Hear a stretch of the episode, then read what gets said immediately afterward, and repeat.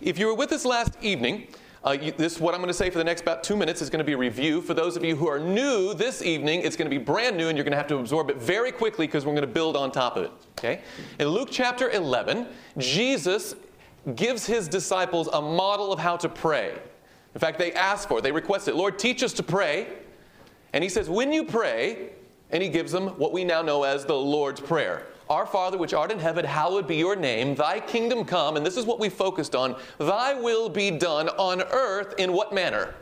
As it is in heaven. So basically, the Lord Jesus said to the Father, Lord, my desire, the prayer of my heart is that your work would be done here the same way that it's done there. Okay? That your word be done here. Now, that, that, the burden now shifts to understanding how it's done there so we can operate here correctly. Okay? And that's what we spent last night looking at. How heaven is just chock full of angels. Now, there are members of the Godhead, then you have the four living creatures, the 24 elders. We're going to get back again to that tonight, but the vast majority of the inhabitants of heaven are the angels. And they are the ones, according to Mrs. White, that do all of the ministering for the sick and afflicted and the, uh, the hurting people. Christ does through the ministry of angels. And my basic premise last night was that God wants to work that same way on earth as it is in heaven, that He wants to use us as His foot soldiers in winning people to Him. Okay? So it's a call to stand apart to individual labor that we may proclaim, that you, as the Bible says, may proclaim the praises of Him who brought you out of darkness into His marvelous light. So, building on that, that's how heaven operates. This whole weekend, we're going to do a very logical sequence. We're going to have a curriculum, a structure. We're going to go from heaven, which we covered last night. Now we're going to go to the Old Testament and see how that picture of heaven played out. Then we're going to go forward into the life and ministry of Jesus, then to the early church, and by the weekend we're going to land at the Seventh day Adventist Church and we're going to make an appeal. And I'm going to tell you what the appeal is now, just like I told you last night. You will win a soul for Jesus this year. Period. You as an individual, not Southern, not Salt, not your church, you will win someone through the power of God to his, to his truth, to his church. That's the, that's the objective. I want you to be thinking about the appeal so that you can commit to it intellectually. I don't want to just have a weepy song and, and, and some sort of uh, uh, uh, you know, story that's going to make you cry. Like, this isn't Pinterest, right? I don't want you to be like, oh, that's so cool. Okay, that's not what I want. I want a deep seated understanding, intellectual commitment that says, Lord, I get it and I'm going to do it through your power. Make sense?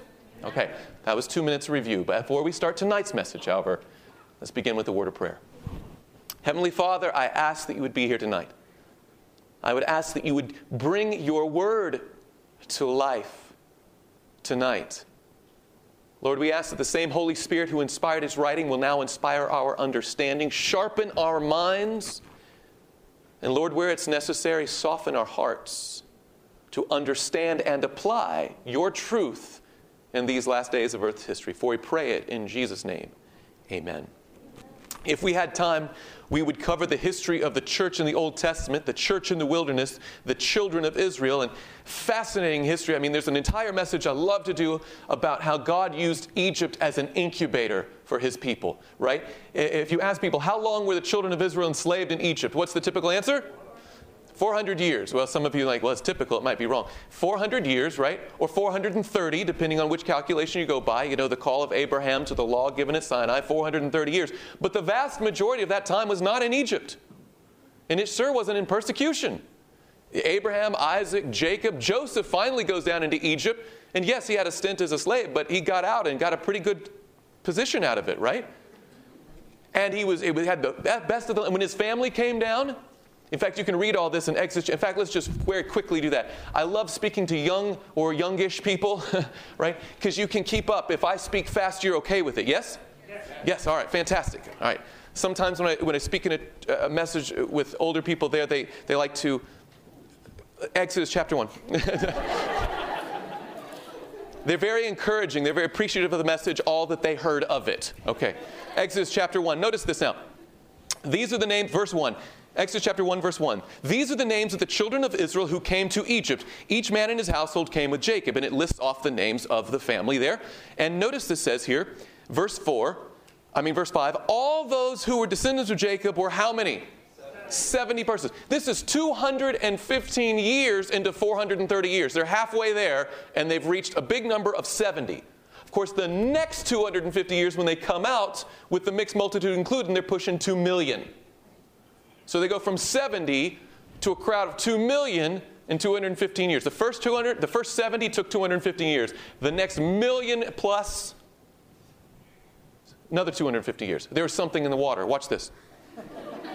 And by the way, it wasn't as soon as Joseph died, then got, things got bad. Watch this, verse 6. And Joseph died, all his brothers, and all that generation, a whole s- segment of the population dies. But the children of Israel, and watch how they use language. It's almost as if language fails them. How can we say that they really, really, really, really grew?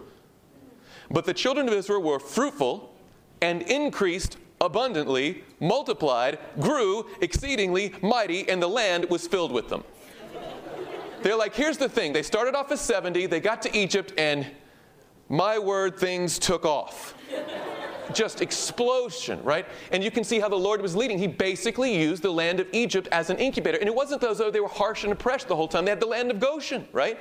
It was only in the result of the Lord's blessing, they said the Egyptians got worried because they became so strong and so mighty that they were going to take over and they put them under their thumb, right?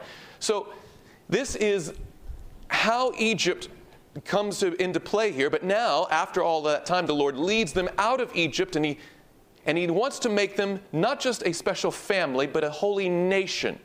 Okay? A holy nation. And he establishes them as his people. And God would be here, their God, and they would be his people. Now, Exodus chapter 25 will be our next stop. Let's go to Exodus chapter 25. In verse 8, uh, likely a passage that's very familiar to us. And it says in verse 8, and let them make me a sanctuary that I may dwell among them.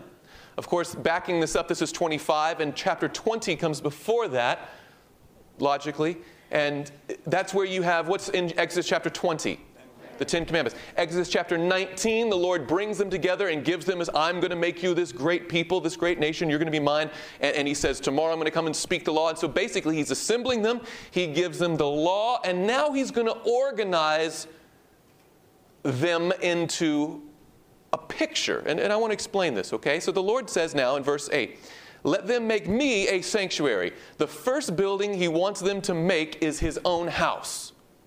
Okay? It's my sanctuary. Let them make a sanctuary that I may dwell among them, his dwelling place on earth. And notice in verse 9, he doesn't say, Go therefore and get creative. Right? He doesn't say that at all. He says, according to the pattern, according to all that I show you, that is the pattern of the tabernacle and the pattern of all its furnishings.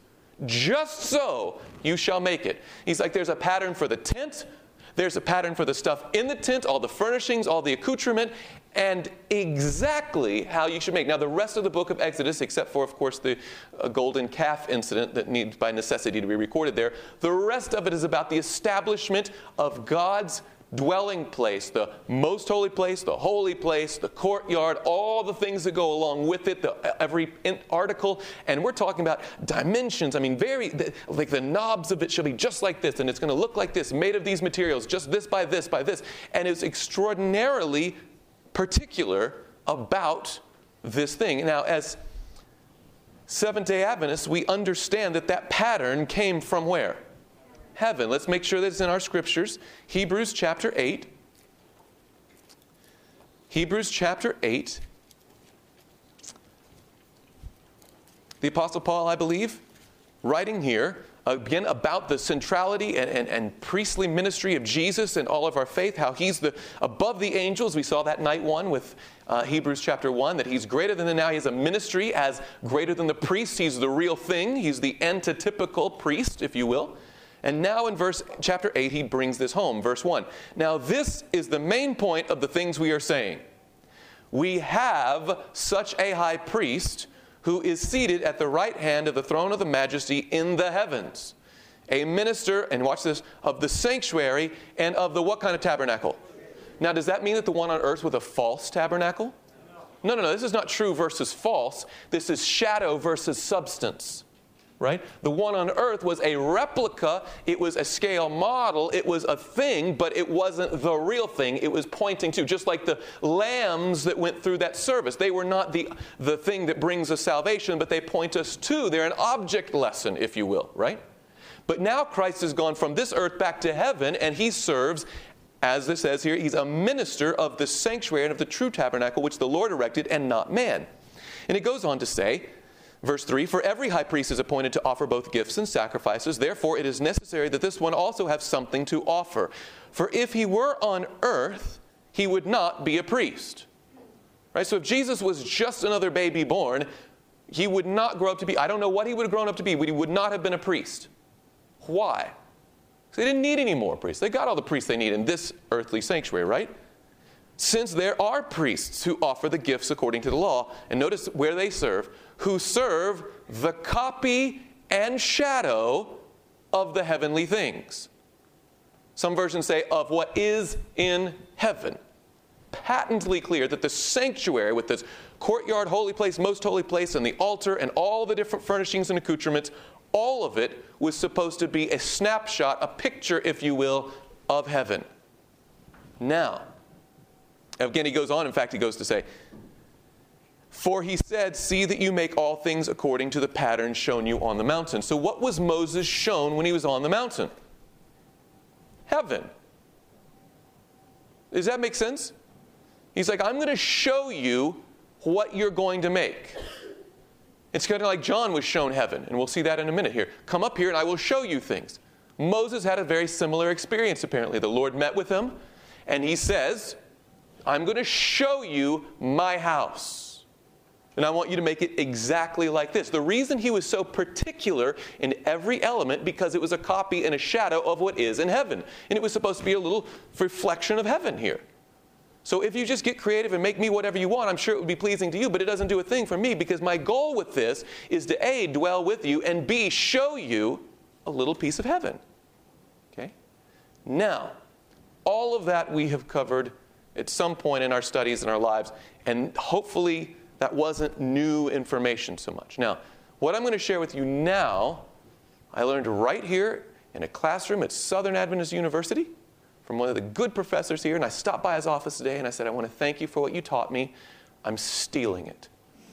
Just, it is gone. You know, it, it is, it is, trademark is, is wiped away. Because what I want to share with you is something, this is the picture I always had, that God wanted to show people what heaven was like, and so he built his house the, the church building, if you will, the, the sanctuary where you come to meet with God and everything like that. And then the rest of the camp was just kind of you're in the wilderness, you're in the desert, and I guess you're with your families and things. It was just kind of vague and nebulous like that. It didn't really have much more concrete connection for me. But I want to show you something that really, really impressed me, and I hope it impresses you. Let's go to the book of Numbers. Numbers, as we continue our study, by the way, the title of tonight's message is Heaven on Earth, appropriately enough. Numbers chapter 1. And appropriately enough, the book of Numbers begins with a census or a counting of the people. And so now they're getting into the details. Once uh, all of the, the book of Exodus is all about the sanctuary, the book of Leviticus is about the services of the sanctuary primarily, and now we get to the book of Numbers, and it expands beyond the sanctuary to the camp. And they start counting the people out there, all of them. Okay? Now, let's start with chapter 1 and let's go to verse 52. Now, originally, he, the last two books of the Bible, Exodus and Leviticus, have been talking about the Lord's dwelling place, the Lord's tent, but now he's going to start talking about all the other tents in Israel. Verse 52 The children of Israel shall pitch their tents, everyone by his own camp, everyone by his own, what's that word? standard according to their armies. But the Levites shall camp around the tabernacle of the testimony, that there may be no wrath on the congregation of the children of Israel. And the Levites shall keep charge of the tabernacle of the testimony. So all the other families, the tribes, were to camp together as a family unit, as groups and tribes there. But the Levites were supposed to be the closest around the tabernacle. It tells us why. First of all, that there's no wrath on the congregation. Apparently, they're the ministers that bring you into the presence of God. And also, logistically, pragmatically, they care for the temple. right? So the sons of Aaron would do the priestly ministry. The rest of the Levites would do the tangible work and they would keep all the different things going. And that was their work. That's where they would live. It was in proximity to their occupation. But I want to go back to this idea of this camping next to your family and with the standard. What is that? Well, it says in verse 54 Thus the children of Israel did, according to all that the Lord commanded Moses, so they did. So we move into chapter 2. How did they execute that command? And the Lord spoke to Moses and Aaron, saying, Every one of the children of Israel shall camp by his own standard. And here's a synonym beside the emblems of his father's house. They shall camp some distance from the tabernacle of meeting. Now, it's used two words standard and emblem of the Father's house. The implication, and well, as we're going to see, it's going to be straightforward. Every family had a standard or an emblem. And there's a lot of synonyms we could modernize that with, with an icon, a logo, a symbol, you know, a banner, a flag. They had a thing that you looked at, and that's, aha, that's my family. It's a picture, right? You look at it, and you don't have to explain it. It doesn't take words. It's just, ah, look at that thing. It's a picture. Now, before we move on, I want to, why would he, the Lord do this? Why would he have everyone camp by a flag? Well, first of all, let's think it from a practical standpoint, log, logistically.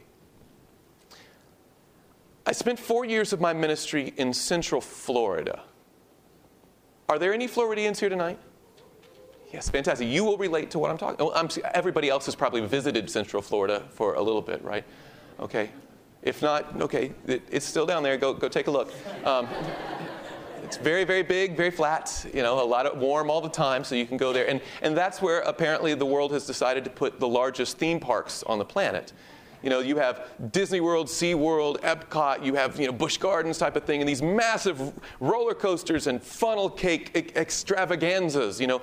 And equally large to the attraction are the parking lots that go with the attractions, right?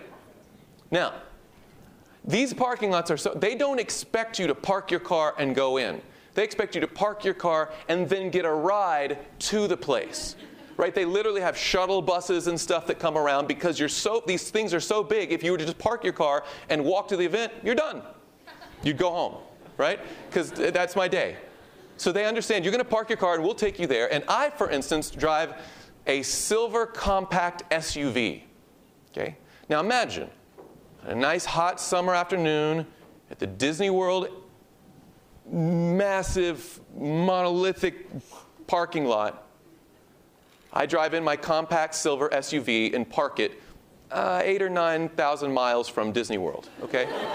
and I get a ride on the tour bus, and I'm all day riding the rides and, and whatever the, the, the, not health message things are that you do at Disney, right? And, and they expect this. They built this thing, right? You come out and you have a sugar thing and you're dizzy and you you think you're having fun, but you're sunburned and miserable. And it's, it's, it's a very confusing blend of experience.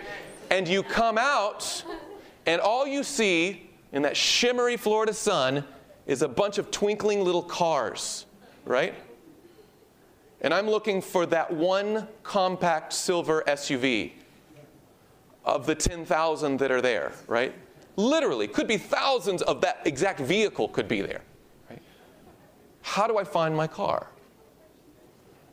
Well, yeah, there's somebody get the key fob and just start walking, you know. Good luck, you know, that's, that's a long day's work, right? Interestingly, the, the, the people who organize these parks understand that you're not going to find your compact silver SUV when you're done with Magic Kingdom, whatever. They're, they understand that, and they built a structure in, and it's extraordinarily biblical. Okay? You're not supposed to look down to find your car. When you park your car, you look up and you see, you know, like Goofy in a sombrero or something, but they have a flag, right? Or a dolphin or a whale, some silly chipmunk. That's a thing, right? And you're not looking for your car amongst the hundreds around there. You're looking for that one thing. And so they ask you where you're headed, and I'm like, you know, Minnie Mouse 6 or something, and they take you there, and sure enough, and you find that, and you know where you are relative to that sign, to that emblem, to that banner. Think about it. You have close to 2 million people out in the wilderness on the desert floor, and they're all in tents. How do you He's like, every family will have a, a banner, and they're going to have a place that's adjunct to another place. And the whole thing is structured so that it works harmoniously. It's brilliant. Now, watch how this, in fact, it is not just, all right, every man for himself, don't camp near the sanctuary. The Levites are here, and the rest of the desert is yours. Go take your flag and go stick it in the ground somewhere, and that's your territory. That's not how it operated. Let me show you something fascinating. As it continues, uh, verse uh, chapter 2, still, okay. Verse 3. On the east side, and here we're going to make this a, a little uh, living demonstration here. Let's say that this is the territory of the tabernacle, of the sanctuary, okay? On the east side, which I will do opposite for your, that, that looks like east to you, yeah? Okay, all right, good. All right, on the east side, it says here in verse 3 towards the rising of the sun, those of the standard of the forces with what tribe? Judah shall camp according to their armies, and it lists them off.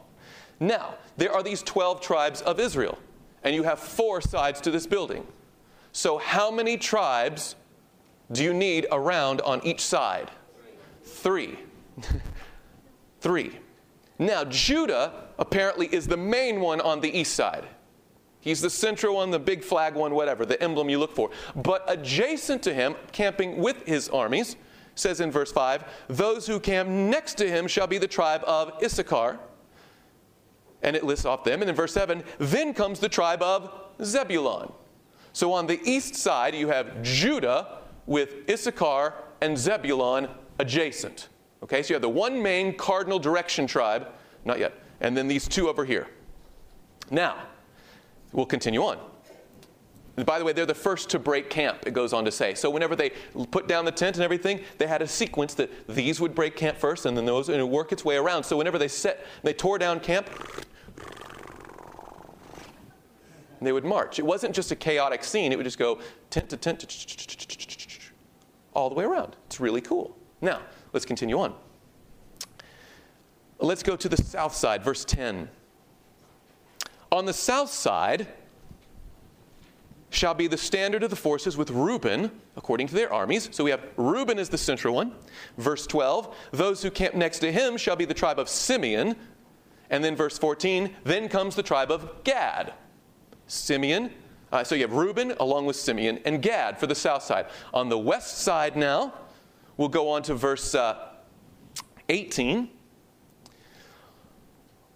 On the west side shall be the standards of the forces with Ephraim. In verse 20, next to him comes the tribe of Manasseh. And then verse 22, then comes the tribe of Benjamin. And finally, on the north side, verse 25. The standard of the forces with Dan shall be on the north side according to their armies. And then in verse 27, those who camp next to him shall be the tribe of Asher. And verse 29, then comes the tribe of Naphtali. And he goes on to, to to order them and list their names off, okay? So you have the main tribe on this side, the cardinal direction east is Judah, and he has two tribes with him. On the south, it's Reuben, and he has two tribes with him. On the west, it's Ephraim with two tribes, and on the north, it's Dan with two tribes. Okay? So if you were in the sanctuary, headed out, you could know which direction you were facing, and you would know your family's relative location next to these other ones, right? So it's a very organized way from the sanctuary. You can work your way and find your way home. It's kind of practical that way. Now, again, we're building a picture here. You have the sanctuary, which, of course, the holy place, most holy place, courtyard, everything entailed there. This is God's tent. Closest around it are the Levites, and or further around those, you have these four cardinal directions with their banners, and then accompanying them, other ones, right? Now, let's take another step further. Of course, all of this was a temporary thing, but once they got into the land, they were supposed to establish a permanent sanctuary. And he goes on to take a look at 1 Chronicles chapter 24. 1 Chronicles chapter 24. Apparently, there was a little bit more organization, a further organization specifically of the Levites. Now, chapter 24, we'll start with verse 1. Now, these are the divisions of the sons of Aaron. Again, not just all the Levites, particularly the sons of Aaron, and they were the priests, correct? So the priests were to be further subdivided, not just somewhere around, but further subdivided. The sons of Aaron were Nadab, Abihu, Eleazar, and Ithamar. But of course, we recall what happened to Nadab and Abihu, right? And it specifically references that here, verse 2 And Nadab and Abihu died before their father and had no children. Which the reason you bring this up is because it affects the division of the camp, because it's supposed to be divided equally amongst the children, right? Now, and it says, verse 3 Then David, with Zadok of the sons of Eleazar and Ahimelech of the sons of Ithamar, divided them according to the schedule of their service. You can see that this was still practiced at Jesus' time whenever John uh, was born to his father, who was a priest, and it was his time of service, right? Then he was, it was talked to by the angel messenger, right? So it goes on, and it just starts listing them off. Verse 4 these, uh, There were more leaders found of the sons of Ithamar, uh, Eleazar than the sons of Ithamar, and thus they were divided. So one had more, one had less, but they divided them up in this way. And it just starts listing them off. And by the time you get down to verse, let's say, 16 and 7, I'll start with 17. There's so many names I can't pronounce that it's just not fun. But we'll start with verse 17 toward the end of the list, right? The 21st to Jachin, the 22nd to Gamul, verse 18, the 23rd to Delaiah, the 24th to Messiah. How many total were there? 24 rounds of service. Okay? Then, verse 19. This was the schedule of their service for coming into the house of the Lord, according to the ordinance by the hand of Aaron their father, as the Lord God had commanded him. So the Lord further organized the priests who would live near the tabernacle into their rounds of service, and they had 24 rounds. Okay? Interesting thought. Now, let's put the pieces together. If you were to go to Revelation chapter 4,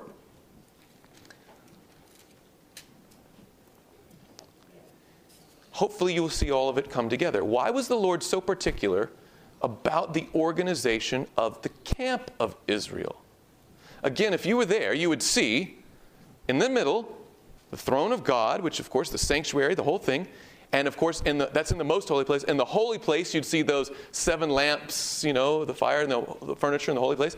And then out beyond that, you'd see all the, the tribes of the Levites and divided, right?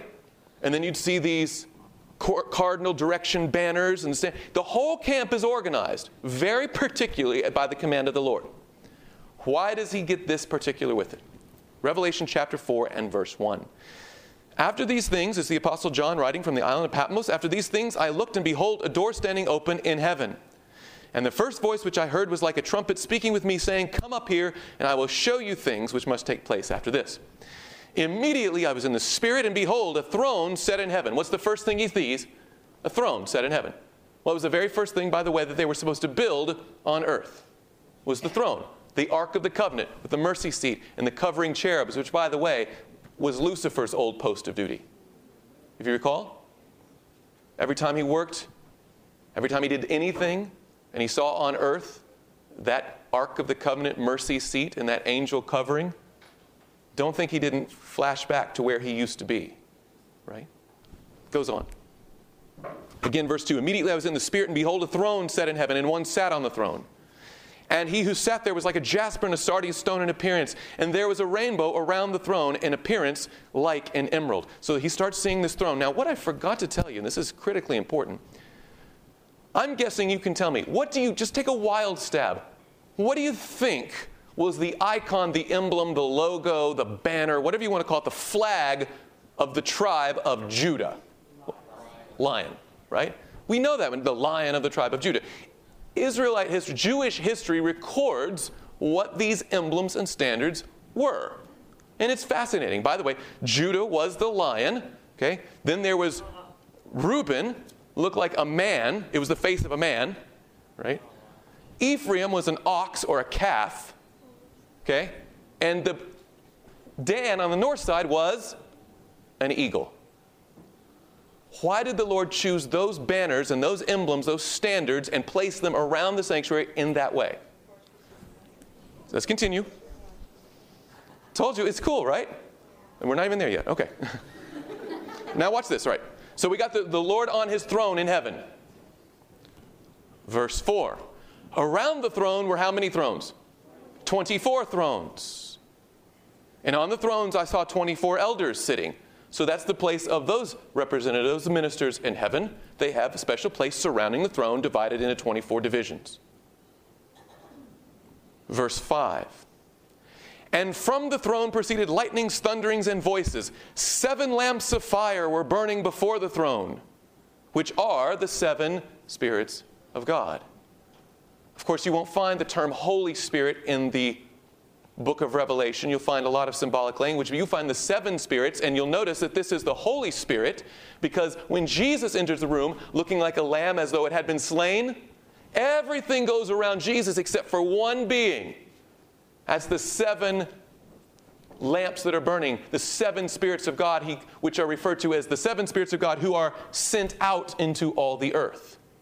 Okay, they're dispatched. Jesus comes in and he sends another helper. Continuing on. Before the throne was a sea of glass like crystal, and in the midst of the throne and around the throne were four living creatures full of eyes in front and in back. The first living creature was like a lion, the second living creature like a calf, the third living creature had the face like a man, and the fourth living creature was like a flying eagle. Okay?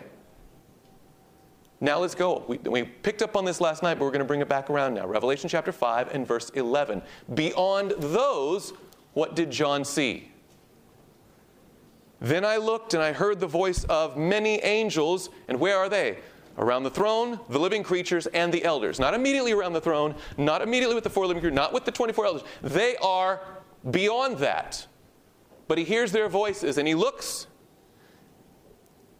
and the number of them was 10,000 times 10,000, and thousands of thousands saying with a loud voice, Worthy is the Lamb who was slain to receive power and riches and wisdom and strength and honor and glory and blessing. So, what you see is the throne of God with the seven lamps burning in front of it, the 24 elders around, the four living creatures just happen to be the same things that Lord established with Israel, and beyond them was this massive camp full of angels.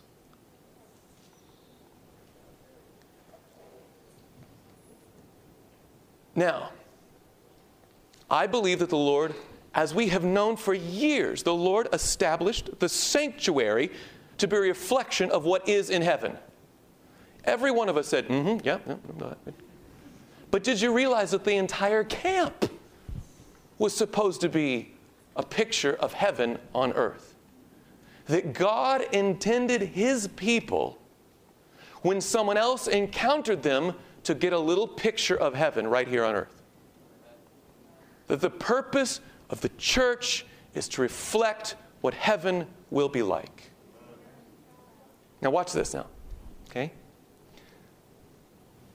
The, people have this mistaken idea in evangelical Christianity that Israel was just chosen by God just to be this blessed people, and they were blessed and blessed and blessed. Just to look at like look at back in the Genesis chapter 12, the call of Abraham.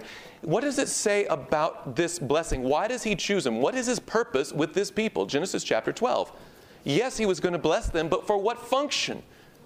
Thank you. Genesis chapter 12, verse 1. Now the Lord had said to Abram, Get out of your country, from your family, and from your father's house to a land that I will show you. I will make you a great nation. I will bless you and make your name great. And here it is You shall be a what? Sometimes we get this picture that Israel was just chosen by God to receive his, but he just needed somebody to dump all those blessings on. He was like, I'm going to bless you and you just enjoy. I'm going to give you a land, I'm going to give you a place, I'm going to give you my presence, and you are just going to be my special people, the apple of my eye. And the rest of the world is like, ah, we missed it. You know, we didn't, we're not in the people, right? This was the view that the Jews came to inhabit, right? They say, hey, we're, we're the blessed of the Lord. You know, Gentile, ugh, sorry. Or honestly, I'm not sorry. Just too bad. It's just, we're, we're kind of the blessed people, you know? But his whole purpose for establishing them was to bless others. Now, Exodus chapter 19. verses 5 and 6. How were they to bless others?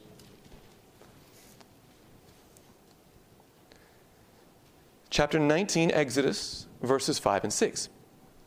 Now, therefore, now that I brought you out of Egypt, as he's about to give them the Ten Commandments and about to set up the camp and all those things that we just read about, now, therefore, if you will indeed obey my voice and keep my covenant, then you shall be a special treasure to me above all the people, for all the earth is mine.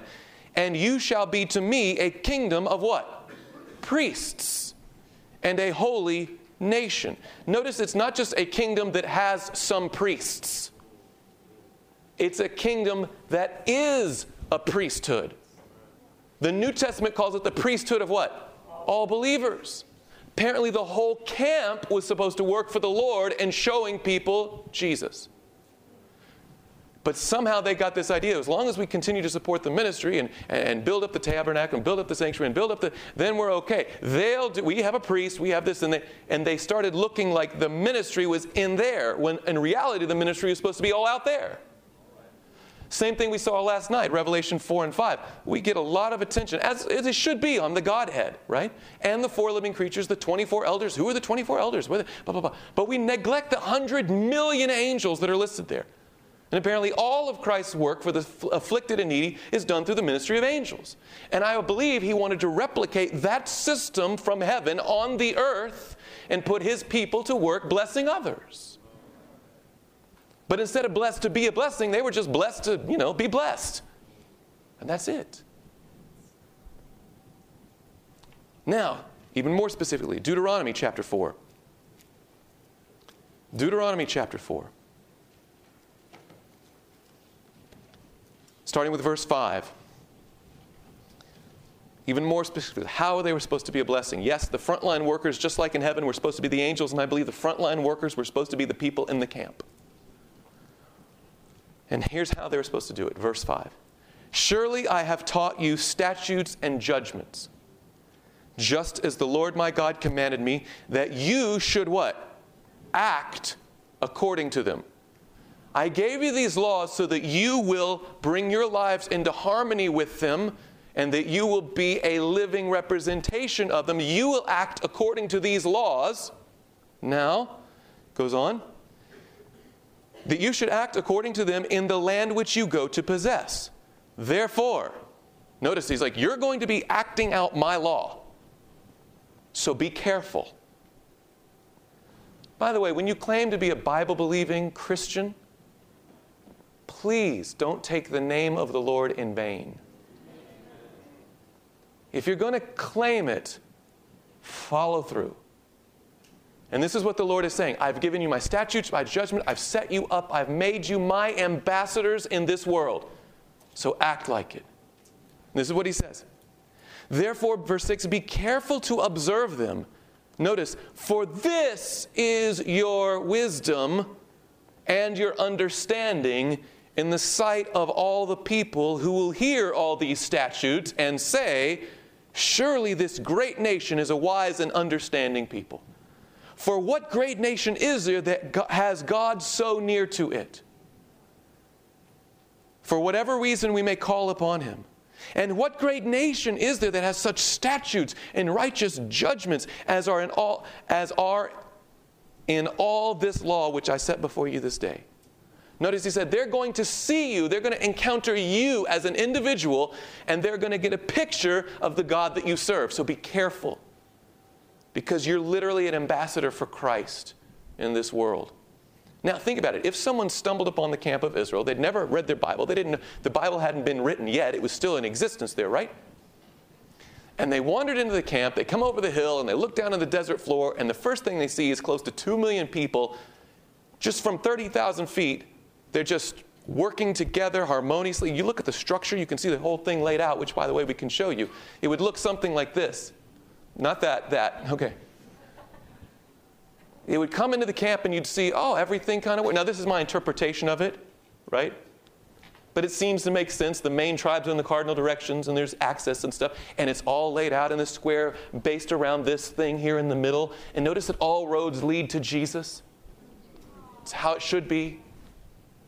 If there's any ministry that we do that doesn't lead people to Jesus, we should stop doing it because it's not a ministry. It's a hobby, right? Too many times we see people hobby and then put hobby ministry. Woo! You're not ministering unless you're leading people to Jesus. Let me just be very clear about that, okay? And all around, they would see this structure of, man, all these people are working together seamlessly. There's no traffic jams. It just kind of works, right? And, and this is, the, what is this thing in the middle? I don't know. And they start, it would be interesting. It would be weird. In fact, that's the word that, well, not the word, but it's very similar. In the Old and New Testament, it's called peculiar. You're going to be different. People are going to look at you. Get used to it. Somehow we've lost the idea. Seventh day Adventists, come on. I know that we're different. Praise the Lord. Amen. We're supposed to be. Light is different than dark, but it shows the way, right? Okay. We'll, we'll get bigger amens later. That's okay. But now imagine if they walk into this camp and they meet some of the individuals. And as they walk through, I mean, there's a crowded place, lots of hundreds of thousands of people, right? But they hear not one swear word. That'd be different. Wish I could walk through Southern and not hear one swear word. I mean, the camp, shoot. Um, right? They're like, I don't know anything about that sanctuary or the 20, I don't know anything about that, but already you sound different. Right? No locks on the doors. No divorce. Every single individual kept the law of God, the moral law of God, shaped their character. Didn't have to worry about anything. What a great place. Now, let's say that, man, I want to live here, this stranger says, and I'd like to apply for a job. What can I do for? Oh, well, we got all kinds of great things you can do, blah, blah, blah. Now, but we need to tell you, we won't let you work every seventh day. They're like, I'm sorry, how's that? How, say it again. Like, you work six, but we give you the whole day off. Don't, don't worry about coming in that day. In fact, it would be wrong if you did. Don't do it. And in fact, here's the thing if you work these six years, we take an entire year off. See, now you want to go to Israel, don't you, right? And that same reaction that you just had, they're like, look, I don't know anything about that thing in the middle, but I'm with you. I'm good. That sounds great. So every week I get a day off, guaranteed, absolutely. And every seven years I get a year off, and you still pay me? No problem. Yeah, you get food, you get clothes, this can be fine. What kind of people are. This is what the Lord said keep these statutes and these judgments. They're going to look crazy, but they're brilliant. Okay, keep coming on in. Keep bringing them in, right? Leading them closer and closer. By the way, when they got into the land of Israel and possessed the land of Canaan, they set up all these cities of refuge.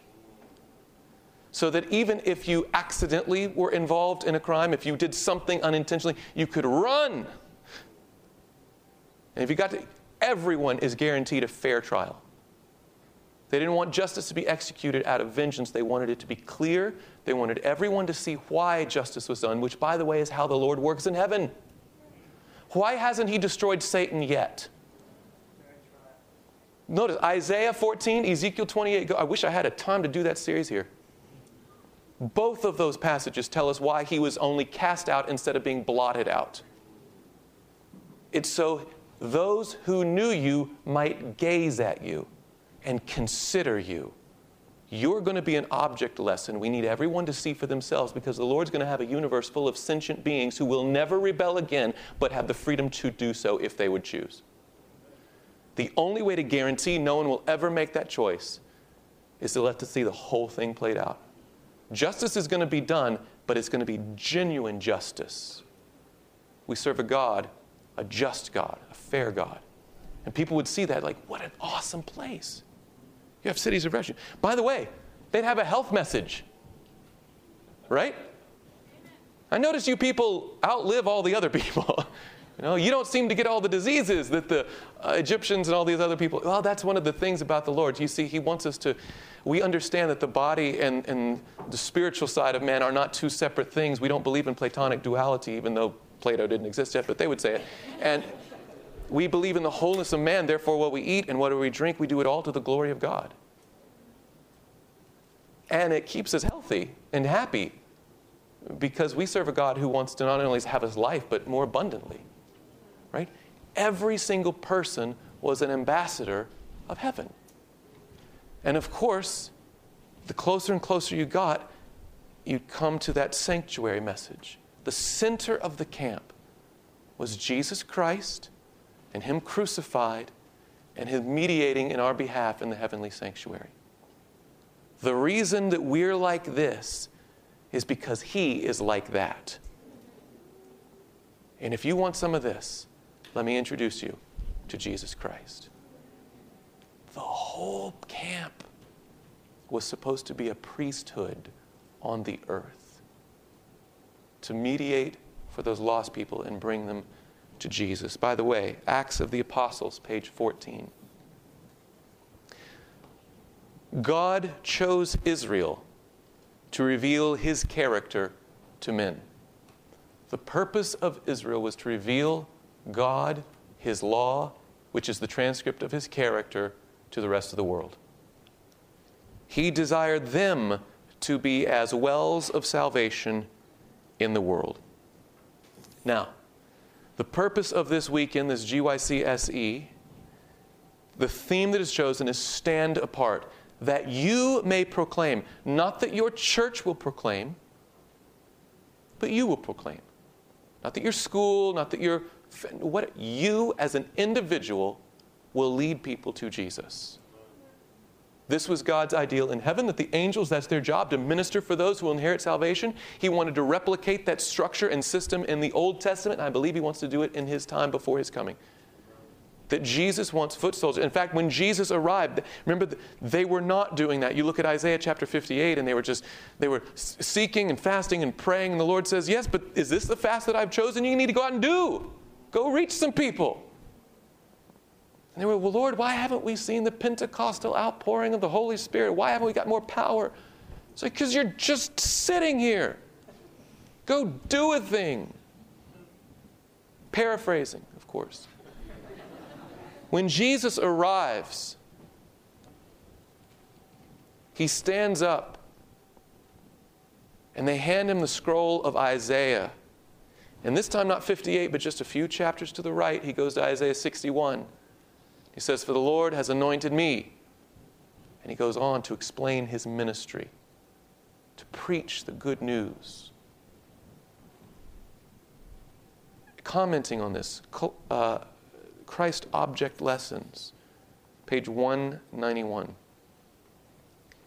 Every soul whom Christ has rescued, rescued is called to work in his name for the saving of the lost. I'm going to say it again. Every soul whom Christ has rescued is called to work in his name for the saving of the lost. This work had been neglected in Israel, which apparently was their work. And then she asked the rhetorical question Is it not neglected today by those who profess to be Christ's followers? We look back at Israel. Man, Israel, they were so blessed. They just ruined that whole thing. How are we any different? We focus so much on what God's grace does for me. But what does God's grace do for others through you? Right? We're not just blessed to be blessed, like, oh, praise the Lord. I, I, I lucked up and was born into the right church with the message, and praise the Lord. I'm so glad of it. We have enough testimonies of people who came in from outside. Praise the Lord. We need some testimonies of people who stayed. We got plenty of I once was blind. I just want to hear I can still see. right? It's a whole nother sermon, but.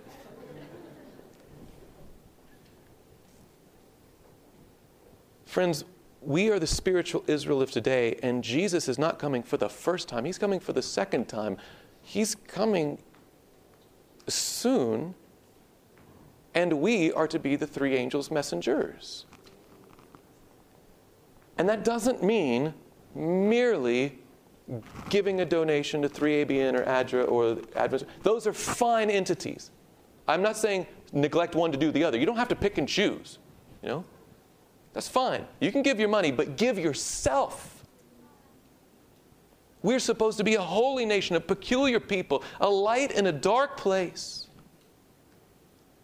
And a membership in a church that has that proclamation does not make you a worker. It merely makes you a watcher. We got plenty of watchers. I've challenged my, my people at our churches. We have a church full of members, but not nearly enough missionaries. Membership in the Seventh Adventist Church should be a missionary compact with God. Lord, we're going to be your Israel today. I may not be a priest in the middle of the camp. I may not be a Levite, a son of Aaron. You know, I may not work in that place. But Lord, you've put me out in the camp somewhere. And wherever my little corner of the shop is, wherever my little sphere of influence is, wherever you bring people to me, I will do everything in me by your grace to win them to Jesus. That's the commitment we need to see. Did the message make sense tonight? Was it clear? Praise the Lord. Praise the Lord. Now, I'm not making a teary eyed appeal. I'm not going to make that appeal, but I want to land from God's word the conviction in your heart that we have a special purpose that God expects great things and will do great things through us if we allow Him. That if we make that compact with the Lord, we will see marvelous things through His power. So let's bow our heads for a word of prayer. Heavenly Father, thank you so much. Thank you so much for giving us. It's, it's fascinating. You're a communicator. You, you could have just created the world and then left it alone, and we could all just be deists, believing in a God that we've never seen or heard from, but that's not the case. You communicate. You demonstrate yourself. You sent your only Son to show us what you're like. And Lord, you created us, therefore you own us, patent pending. You own us. And you redeem us. We're yours twice. So, Lord, help us to act like it. Help us to understand that we are not our own, but you have raised us up to be your ministers, your angels, your people in the camp who will represent your character to the world. Lord, if there's some shortcoming in our lives that we need to reconcile with you, help us to do so. Help us to actually be a living ambassador for Jesus.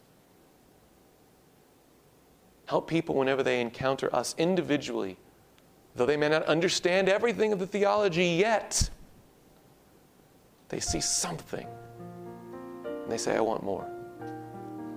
Lord, help us to be those people in this time, for we pray it in Jesus' name. Amen. This media was brought to you by Audioverse, a website dedicated to spreading God's Word through free sermon audio and much more. If you would like to know more about Audioverse, or if you would like to listen to more sermons, please visit www.audioverse.org.